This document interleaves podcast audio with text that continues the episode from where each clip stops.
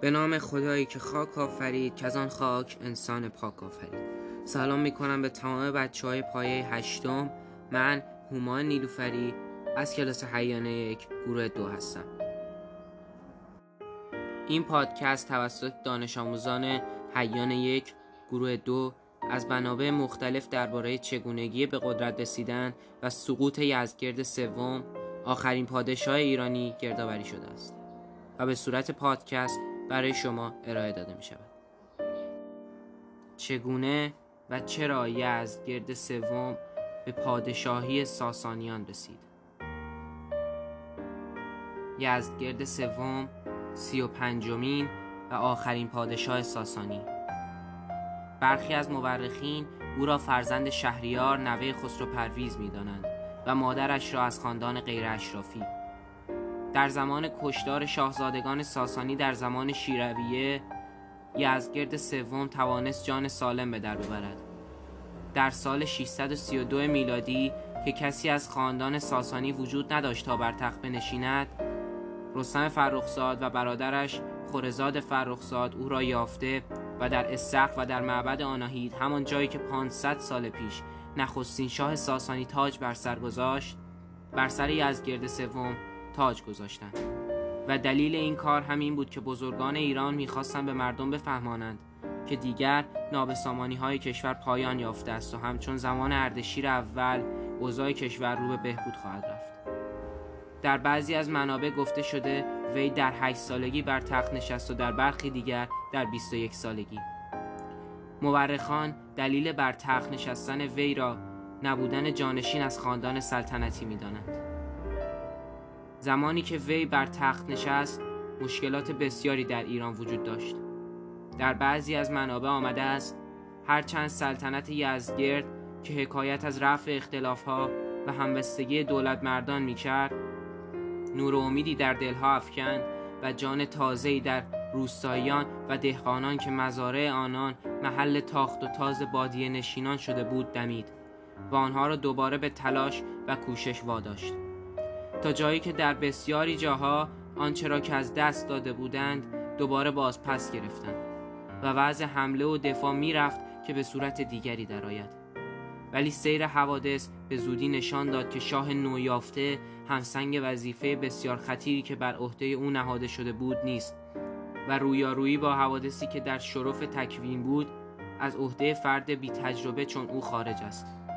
در سال 14 هجری مسلمین پس از فتح شام آماده جنگ با ایران شدند.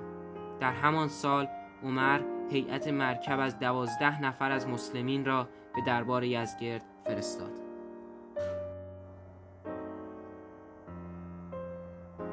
سال 633 میلادی مصادف با دومین سال پادشاهی یزدگرد. مردمان مسلمان عرب با شعار مسلمان کردن ایرانیان به حکومت ساسانیان حمله کردند اولین شورش اعراب به ایران جنگ زنجیر نام داشت که توانستند بر سپاه کوچک ایران چیره شوند اعراب نیز توانسته بودند در جنگ های کوچک دیگری مانند جنگ رودخانه، جنگ ولجه، جنگ الیس، نبرد انبار و جنگ عین التمر پیروز شوند. دو سال پس از جنگ زنجیر سپاه ایران به فرماندهی بهمن جادویه و گلینوش توانست سپاه اعراب را در جنگی به نام جنگ پل شکست دهد. همزمان با خلافت عمر در بین مردمان عرب. سال 635 میلادی حمله عمر به ایران. عمر تا دو سال فکر حمله به ایران را پس از جنگ پل بیرون انداخته بود. تا اینکه در سال 635 از کارهای شامیان آسوده خیال شد. ارتش روم در سوریه شکست خورده بود و سپاهیان عرب در سوریه و شامات متفرق بودند. برای همین فکر حمله به ایران دوباره به سر عمر زد و برای تسخیر ایران لشکری تهیه کرد. عمر سعد ابن ابی وقاص را برای فرماندهی سپاهش برگزید و او را معمور لشکری سی هزار نفره برای حمله به ایران کرد. یزگرد سوم که در آن زمان تنها یازده سال سن داشت بسیار بی تجربه بود و بر اساس همین بی تجربگی فردی به نام رستم فرخزاد که از فرماندهان به نام ایران بود را به فرماندهی لشکر کشور خود یعنی ایران انتخاب کرد و او را به جنگ با عرب روانه کرد. البته رستم از یزگرد خواست که انقدر سریع برگ برنده را رو نکند و بگذارد که در روزهای سخت آینده در کنارش بماند. از آنجایی که یزدگرد فرد جاهل و بی تجربه ای بود به رستم گفت اگر میل به جنگ ندارد خودش پام میدان خواهد گذاشت. رستم به ناچار پذیرفت و با سپاهی بیست هزار نفره و با پرچم درفش کاویانی که نمادی از میهن دوستی است به جنگ با عرب شتافت. ورود تعدادی از مسلمین به ایران. عمر تعداد نفراتی به گفته روایت ها دوازده نفر را به تیسفون فرستاد. آنها هنگامی که وارد شهر شدند مورد تمسخر مردم قرار گرفتند. اما یزدگرد آنها را پذیرفت. بعد از ورود اعراب به قصر یزدگرد یزدگرد از آنها پرسید خواسته شما و مقصودتان از تسخیر ایران زمین چیست؟ فرستادگان جواب دادند که شما باید خداوند متعال و یکتا را پرستش کنید و روی به اسلام بیاورید یا اینکه جزیه پرداخت کنید. جزیه در اینجا به معنای نوعی مالیاته که اعراب برای اینکه به ایران حمله نکنند و انواع خسارات را به وجود نیارند از ایران خواستار بودند. یزگرد سوم نیشخندی زد و با نگاهی تنفرآمیز و حقارت انگیز با آنان نگاه کرد و گفت شما همان مردانی هستید که سوسمار می‌خورید و بچه هایتان را به دست خود می‌کشید. اشاره به سنت اعراب در زمان پیامبر اکرم که دخترانشان را زنده به گور می‌کردند. مسلمین پاسخ دادند درست است. ولی الله خواسته است که همکنون شما را به یک تا پرستی دعوت کنیم و ما شمشیر را اختیار کردیم و حکمیت با آن است. در آن زمان دربار شاهنشاهی می توانست با اعراب با پرداخت جزیه صلح کند که این ایده نیز توسط رستم فرخزاد به یزگرد سوم پیشنهاد شده بود. ولی یزگرد به آن گوش نداد. البته نظر بیشتر بزرگان ایران نیز ادامه جنگ با اعراب بود. یزدگرد که سخنان مسلمین را توهین به خود می‌دانست دستور داد که خاک پشت سر آنها ببندند و به سوی اعراب روانهشان کنند. مسلمین به سپاه رسیدند و سربازان پس از دیدن خاک و جویدن احوال آنها خاک را نشانه پیروزی دانستند. در میان فرهنگ اعراب خاک آوردن به معنای خوش بود. سال 636 میلادی جنگ قادسیه. رستم فرخزاد در جنگ معروف قادسیه با سعد ابن عبی وقاص روبرو شد. این جنگ چهار روز طول کشید تا اینکه رستم در شب سوم در شبیخون عرب به ایران درون خیمش کشته شد و پرچم درفش کاویانی که نشانه شوکت و قدرت ایرانیان بود به دست مسلمین افتاد و عمر آن را در آتش سوزاند. سپاهیان سعد ابن عبی وقاص با راهنمایی سلمان فارسی و دیگر ایرانیانی که به آنان پیوسته بودند از رود دجله عبور کردند و خودشان را به تیسفون رساندند. یزگرد سوم دیگر نیرویی برای غلبه بر دشمن نداشت. دستور داد تا تمامی اهالی شهر اساس خود را جمع کرده و از تیسفون بگریزند. تیسفون به زودی سقوط کرد و یزگرد به ناچار به طرف شهر حلوان روانه شد. از آن طرف هم مهران رازی در نبرد جلولا یا جنگ شوشتر شکست خورده بود. پس از این شکست های پی در پی یزگرد سوم به همراه برادر رستم در شهرها آواره بودند.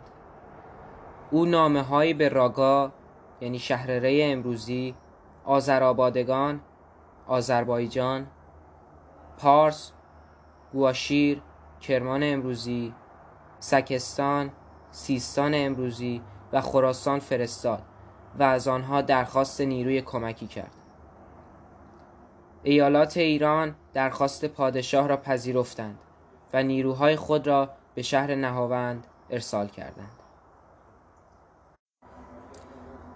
جنگ تاریخی نهاوند مورخان تعداد لشکریان سپاه ایران و اعراب را سی و صد هزار تن نوشتند که به نظر درست نمی رسد. ایران در جنگ نهاوند نیز شکست می خورد و هزاران تن از سربازان ایرانی جان خود را از دست می دهند. یزگرد سوم بعد از شکست نهاوند ری و بعد به سپاهان یعنی اصفهان امروزی و بعد به گواشیر و پس از آن به نیشابور و بعد هم به توس رفت ولی فرماندار توس دوست نداشت که یزگرد سوم را در آنجا پناه دهد. اعلام کرد دژ توس گنجایش مرکب شاهی را ندارد. پس ناگزیر یزگرد به استخر یا همان تخت تاووس امروزی رفت. یزگرد سوم که برای جلب کمک ترکان به مرو رفته بود پسرش را به چین فرستاد تا از امپراتور چین کمک گیرد. در راه به مرو یاران یزدگرد شروع به جنگی ساختگی با ترکان کردند که یزدگرد شهامت چشمگیری از خود نشان داد و توانست از آن معرکه بگریزد. یزدگرد بعد از فرار از دام آنان در آسیابانی توسط آسیابانان به قتل رسید. به این ترتیب بود که بعد از کشته شدن یزدگرد سوم شاهنشاهی حکومت ساسانیان نیز به پایان رسید. و سقوط کرد. یزدگرد سوم هم با بد های بسیار در آسیاب کشته شد. کشمکش ایرانی با خلفا بالاخره به غلبه اولی تمام شد. توضیح آن که ایرانی ها خلافت بنی امیه را واژگون و به جای آن خلافتی تأسیس کردند که از حیث تشکیلات و ترتیبات شبیه دولت ساسانی بود. نفوذ ایران را در دربار خلفای عباسی تمین نمود مبارزه ایرانی با خلفا با وجود این تغییر مهم باز خاتمه نیافت و تمام علایم و آثار آشکار داشت. ایرانی نمی‌خواهد دیگر سیاست بغداد را تمام کشمکش ایرانیان با خلفا بالاخره به غلبه اولی تمام شد. ایرانی ها خلافت بنی امیه را واژگون و به جای آن خلافتی تأسیس کردند که از حیث تشکیلات و ترتیبات شبیه دولت ساسانی بود. مبارزه ایرانیان با خلفا با وجود این تغییر مهم باز خاتمه نیافت و تمام علائم و آثار آشکار داشت. ایرانیان نمی‌خواستند دیگر سیاست بغداد را تحمل کنند. بر اثر این حسیات در قطعات مختلف ایران دولتهایی تأسیس شد که اسما خلافت بغداد را می شناختند اما در معنی به خلفا حکم می نمودند بدین ترتیب استقلال به ایران بازگشت. خب پادکست ما اینجا به پایان رسید. نام ببرم از نویسندگان این متن. آقایون آریو بخشی متین یونسی مانی هزارخانی و محمد امین جباری. و تشکر ویژه بکنم از آقای عبدالوهابی معلم تاریخ. یا علی مدد بی حد و